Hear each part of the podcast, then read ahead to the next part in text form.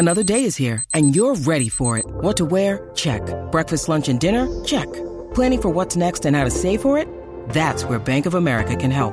For your financial to-dos, Bank of America has experts ready to help get you closer to your goals. Get started at one of our local financial centers or 24-7 in our mobile banking app.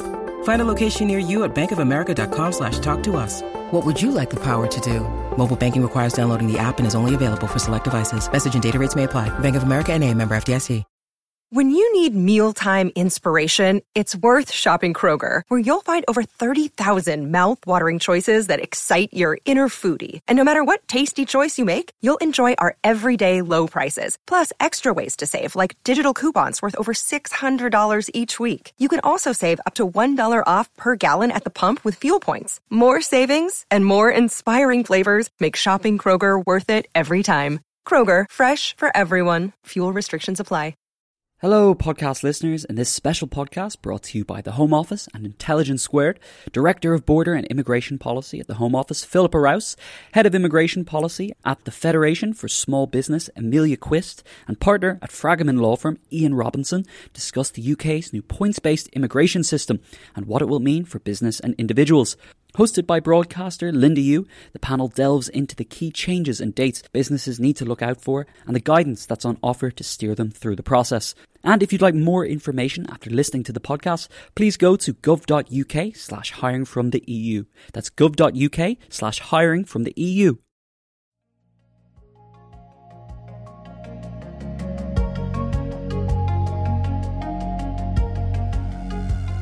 Welcome to this Intelligence Squared podcast, sponsored by the UK Home Office on the new immigration system. I'm Linda Yueh, economist and broadcaster, and it's my pleasure to host this discussion about the changes to the immigration system, which comes into effect on January the 1st. We'll cover what's changing and how it affects businesses. To do this, I'm joined by a brilliant panel. Emilia Quist Senior Policy Advisor at the Federation of Small Businesses, Ian Robinson, Partner at Fragomen, an immigration law firm, and Philippa Rouse, Director of Future Border and Immigration System Directorate at the Home Office. Welcome to you all.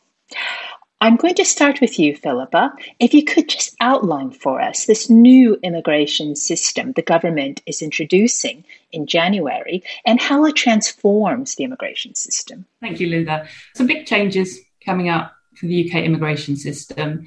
From the 1st of January, free movement with the European Union will end, and the UK will introduce a points based immigration system.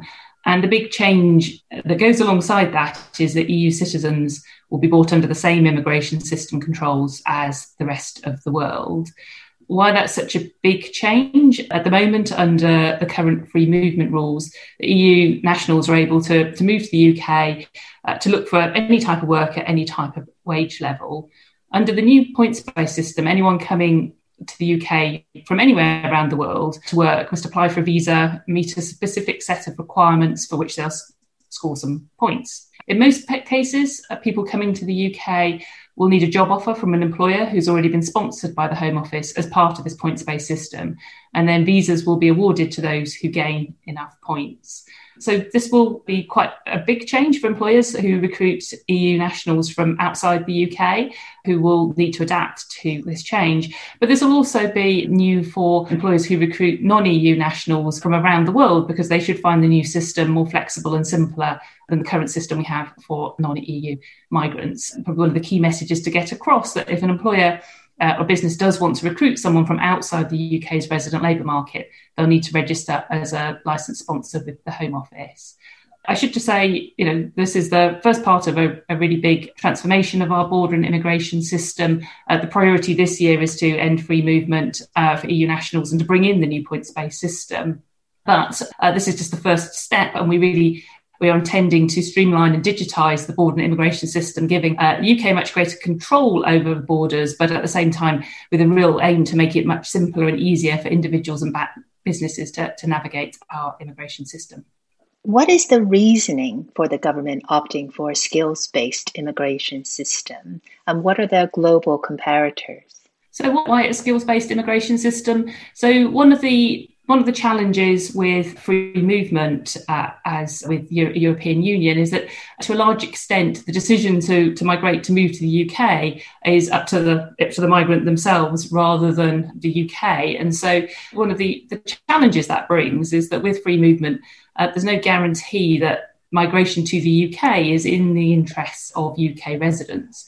So the switch to a points based system is really about making sure that we've got simple and flexible arrangements for skilled workers from around the world to come to the UK, but to do specific jobs. So this is all about really putting uh, it into the hands of the employers in terms of who they want to bring to the UK to fulfil particular jobs and is very much focused on really trying to provide routes to the UK for the kind of skills and talents that we need as a country to really complement our current workforce and uh, really to move away from this big difference between the immigration systems between EU and non EU nationals and to ensure that we have a system where it's in effect neutral to where people from around the world are coming from. So, just uh, uh, on global comparators, this is similar to what other countries have. Yeah, so actually, the the new immigration system it's never going to be as simple for employers as free movement. It can't be, but that's um, that's what happens when when free movement comes to an end. But when we look at it, the UK skilled immigration system will genuinely be one of the best in the world. It will be more certain than the US or the Canadian system, to some extent more certain than the Australian system. It will be quicker than most. Only Singapore will routinely issue visas as quickly as, as we could, based on government processing and the, the admin that goes beforehand. And overall, overall, we have a, a good story to tell on how the system will work. There's a lot that employers need to be ready for that will come to uh, for it to work well, but we, we have a positive story to tell here. Before we get to more about how it affects businesses, um, Philippa, can you also just tell us who is affected and who is not affected? That's a really important point to, to clarify. So, thank you.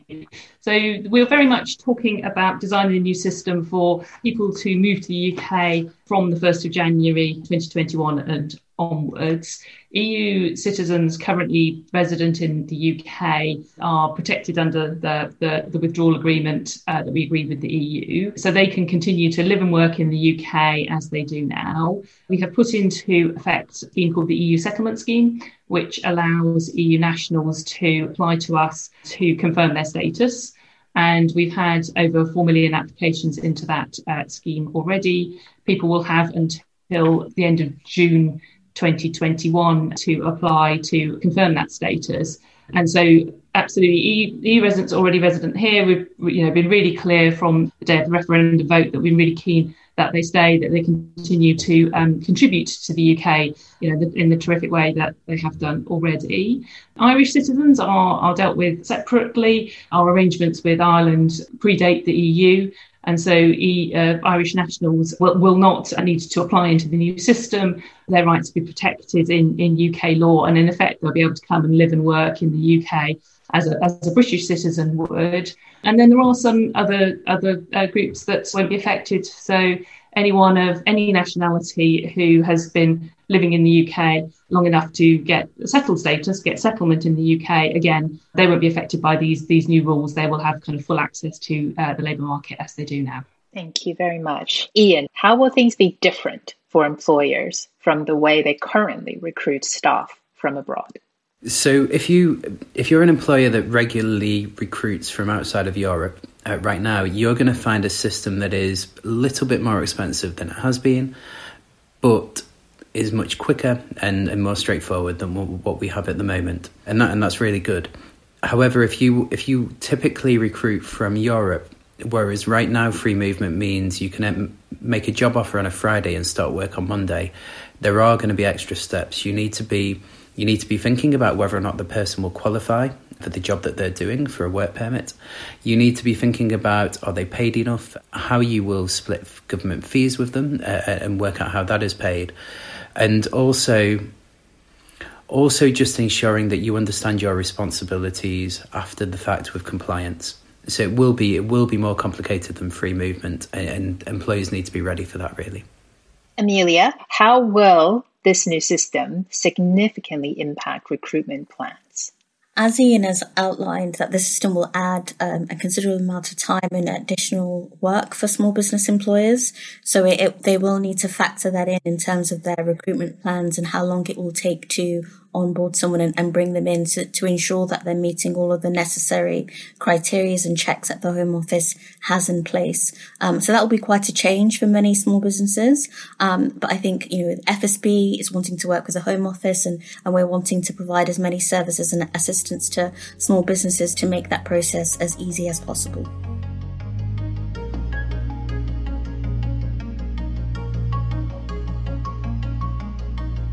I think it'd be very useful if we could just highlight uh, some of these changes. What is the salary and skills threshold for recruiting talent from abroad?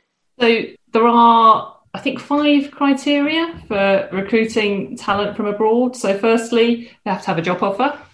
Secondly, they need to meet our criminality thresholds, so not be a not be a criminal. Thirdly, they need to speak English to a, a standard, so an intermediate level the the final two are around skills and salary. So they need to be doing a job that's at so-called RQF3 level. So that's at A level or above. Now it's the, the job that is at that level rather than the person's qualifications, but, but the, the job level needs to be um, at at least A level. And we publish lists of all the different job types, types and, and what qualification levels they're at. And then the for salary, there are there are two two basic salary so a kind of minimum of £25,000 600 or the going rate for the job. So a role engineering role, for example, I mean, the, the going rate in the UK is, is approximately £35,000. And so someone coming in to do an engineering role will need to be earning that level of wage. Within the salary thresholds, there is a little bit of flexibility. So uh, people are able to come in and earn less than the going rate or the £25,600 level if three things if they are working in a, a role that is deemed to be in shortage, and we'll publish lists of roles in shortage. If they have a PhD that is relevant to the job that they are doing, or thirdly, if they're a new entrant to the jobs market. So, in particular, to reflect the fact that people earlier in their careers tend to earn less than the than the going rate. So that is the that is the new points based system in a in a nutshell. Thank you. And also, in a nutshell, are all businesses eligible to become sponsors? Pretty much, provided you haven't broken our immigration rules previously and uh, you are a, a, genuine business and you're not a criminal, then um, broadly, yes. Thank you.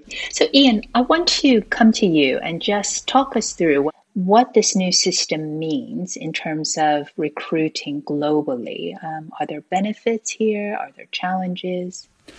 Yes, so actually, if you if you're an employer in India, uh, in the US, in Canada, somewhere outside of the EU, and sending stuff to the UK, actually you're, you're going to find that it's it's more straightforward than we have at the moment. Right now, if I was advising a client on landing a worker who will stay permanently, I'd probably say it would take three to four months. Ultimately, it could be as quick as a month under the new system, far, far, far, far faster. It will also be possible under the new system to move between work visa categories, which hasn't been hasn't been possible in the past, and that will give extra flexibility. So all of a sudden, a, a one year assignment that you might have been able to extend to five years, but then the person had to go home, you'll be able to turn it into a permanent move if the if the person loves it in the UK and you want to stay here permanently. For regular users of the non European system, it will seem it, will seem an awful lot slicker than what we have right now. Thank you, Ian. I think understandably, businesses have had to focus a great deal on this pandemic, COVID 19, um, this year. And you've already outlined uh, why it is it's important to focus on this new immigration um, system. I think just briefly, if you could just add, how will it significantly impact recruitment plans? And so just kind of talk us through the planning side of it. Then I want to bring in Amelia as well on this question as to why it's important to just carve out some time to focus on this immigration um, system. But Ian first. Yeah, so uh, and actually, it's it's it's largely about recruitment. It's also about retention. So on the on the recruitment side, whereas now if I needed to recruit somebody in in February to come and work in my team, and they were European, as, as it stands, the moment that we make the job offer, notice periods allowing, they, they can start work. So long as they present a European passport when they start, under current law, that, that would be enough and they would have the permission to work for us, and, and I'm sure they do really well. From the beginning of next year, that individual will also need to hold permission to take that job, so long as they aren't from the UK or Ireland, in, in which case they're exempt. But getting that permission will mean a fair amount of legal assessment, making sure people are doing the right sort of job, paid enough money, and so on. They will need to make an application, generally speaking, by visiting a visa centre, making an application online. You, as an employer, and your employee need to think about fees and there are several fees that can add up uh, associated to UK immigration. And then once they're in the UK, it's about sponsorship. And the deal with the Home Office on sponsorship is we will make it easy relative to some European countries in particular for you to employ migrant workers once they're here. But in return, we need you to make sure that you're tracking where they live, where they work, and that you can report to us if you have any concerns or, or if we do. And on the retention side, it really is about making sure that your employees, where they are European and here before the end of the year, understand that they ought to apply under the settlement scheme. And it is, it's not, none of this is rocket science. For retention, begin by reassuring them that they can stay. Go on to educate them as to the process, really straightforward process. They don't need a lawyer and then be directive. Be as you get closer to the end of June 2021 deadline, be more directive about why it's important to apply. So, Amelia, same question to you. Um, businesses have a lot on their plate, so just kind of talk us through why it's so important for employers especially I think small employers who just have a lot happening to focus on this uh, immigration system in terms of recruitment, in terms of retention. So over to you. Thank you. Yes. So it is very challenging times right now for smaller businesses or small business employers. They're grappling with a number of challenges in relation to COVID. But one thing is, is clear that we know from our research that we've done at the Federation of Small Businesses is that around 26% of our members employ at least one person who's an EU citizen. So, you know, they have EU workers within their workforce. It's definitely um, a component.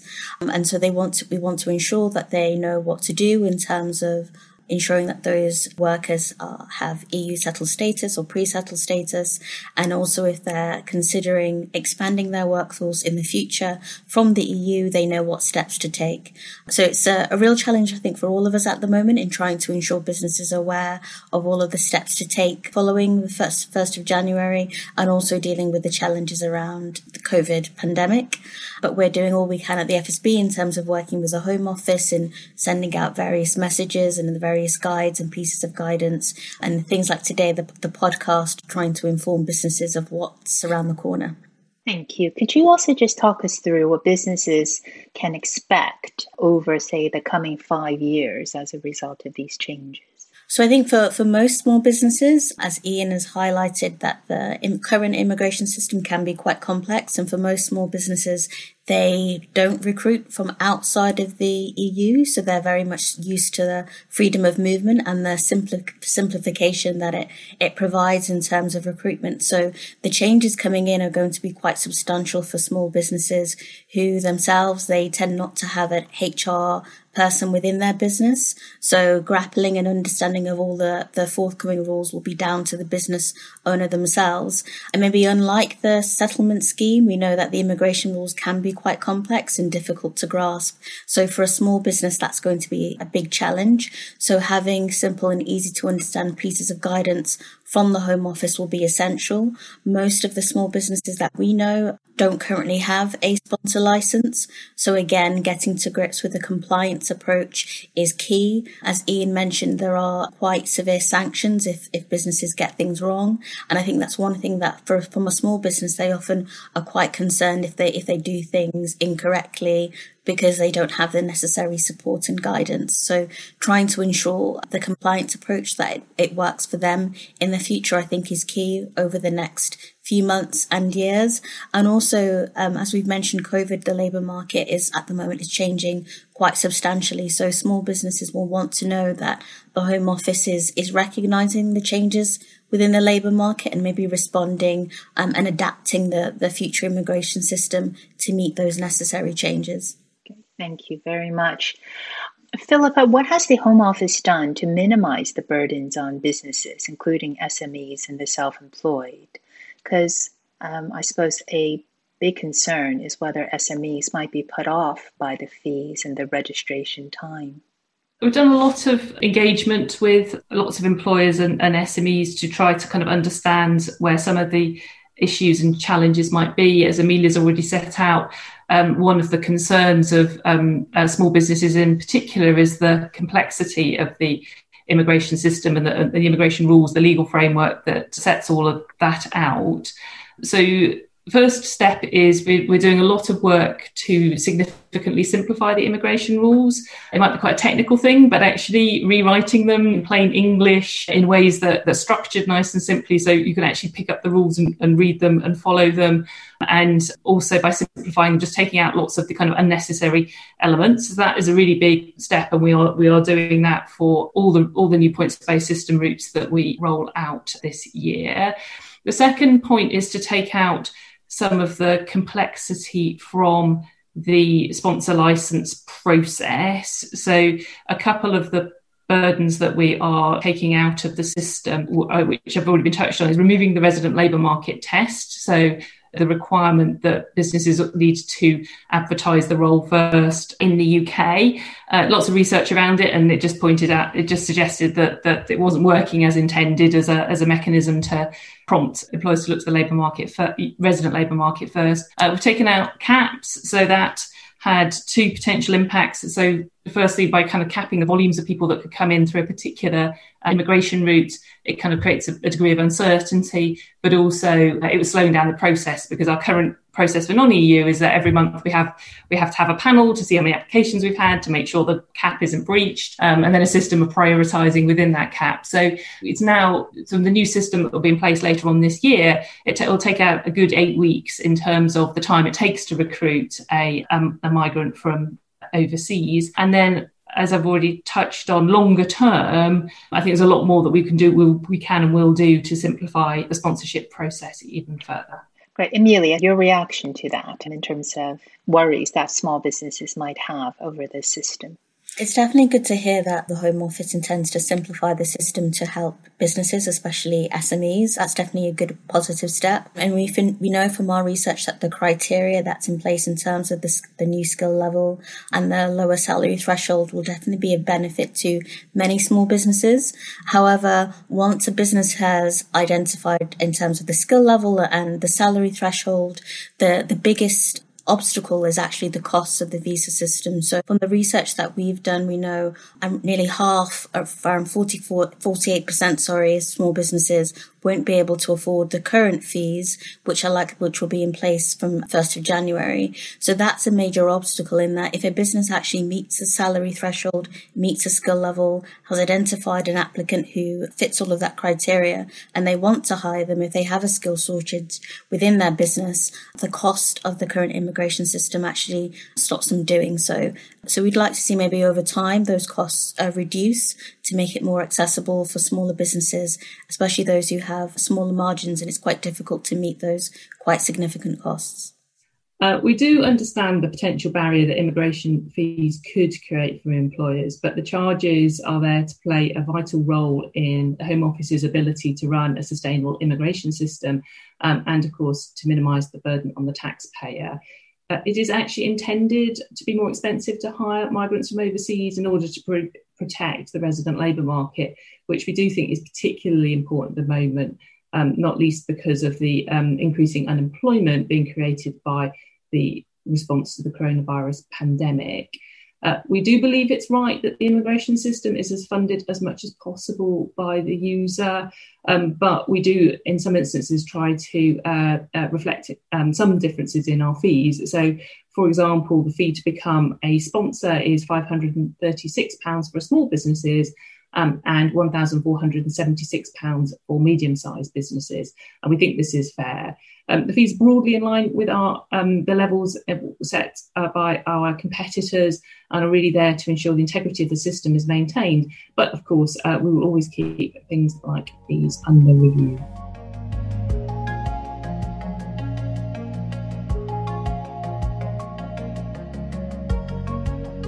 Think it's actually really hugely important, um, Philippa, that we look at uh, this question of sponsorship. So, what does it mean to be a Home Office registered sponsor? What does it allow employers to do? And how do businesses know whether or not they need to become a Home Office licensed sponsor?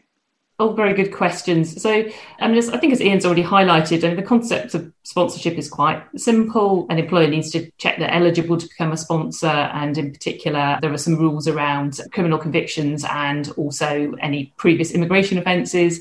The sponsor will need to choose what the employer would need to choose what type of license they want to apply for. So it depends on whether uh, they want to bring in general skilled workers or workers through the intra-company transfer route. They'll need to, an employer will need to decide who um, will manage sponsorship within the business. So it goes to Amelia's point about, you know, some some small small and medium enterprises you know, will clearly have to do this work for themselves. And then I think it's already touched on that, we kind of then a set of criteria that they'll need to follow through in order to uh, manage manage the migrant they, they've recruited. The, the kind of basic concept behind sponsorship is that the businesses that are benefiting from bringing that migrant to the UK should you know have some kind of responsibility towards ensuring that uh, the migrant themselves are kind of coming in to do what they they uh, said they were going to do.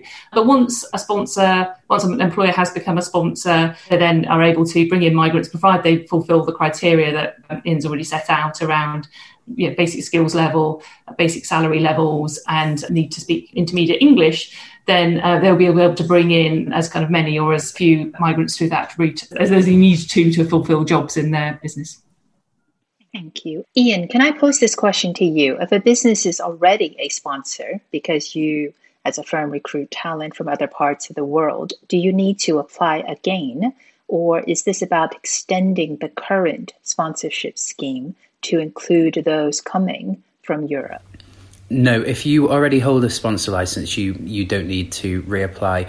Do keep an eye on the expiry of your license. Many are expiring right now as it happens, but you don't need to reapply. It's only really if you haven't held a sponsor license in the past. You might want to look at if, if all of a sudden you will be transferring people from your European uh, offices, you might want to add to the sponsor license. No need to, to apply fresh if you already hold one. Amelia, do you get a sense that um, in this new system, there's actually a desire to recruit talent in the national labor market first before looking abroad to recruit? Yes, definitely. I think you're already in the existing system. So we know that 72% of our members, if they have recruited someone, they've already, they've recruited them within the resident labour market. So very few smaller businesses are actually actively going outside of the UK to seek workers.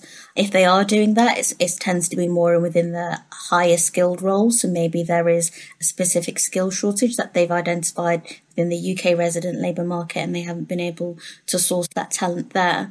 And I think very much within small businesses, they look to the domestic labour market. We know from the recruitment patterns of smaller businesses, they look to their communities to, to fill gaps within their businesses. And also they, they try to invest in maybe skills and training and also looking at apprenticeships as a means to fill skills gaps. But where there is a gap and where they do seek to identify talent outside of the UK, we don't want to see kind of too greater barriers in stopping smaller businesses from doing that.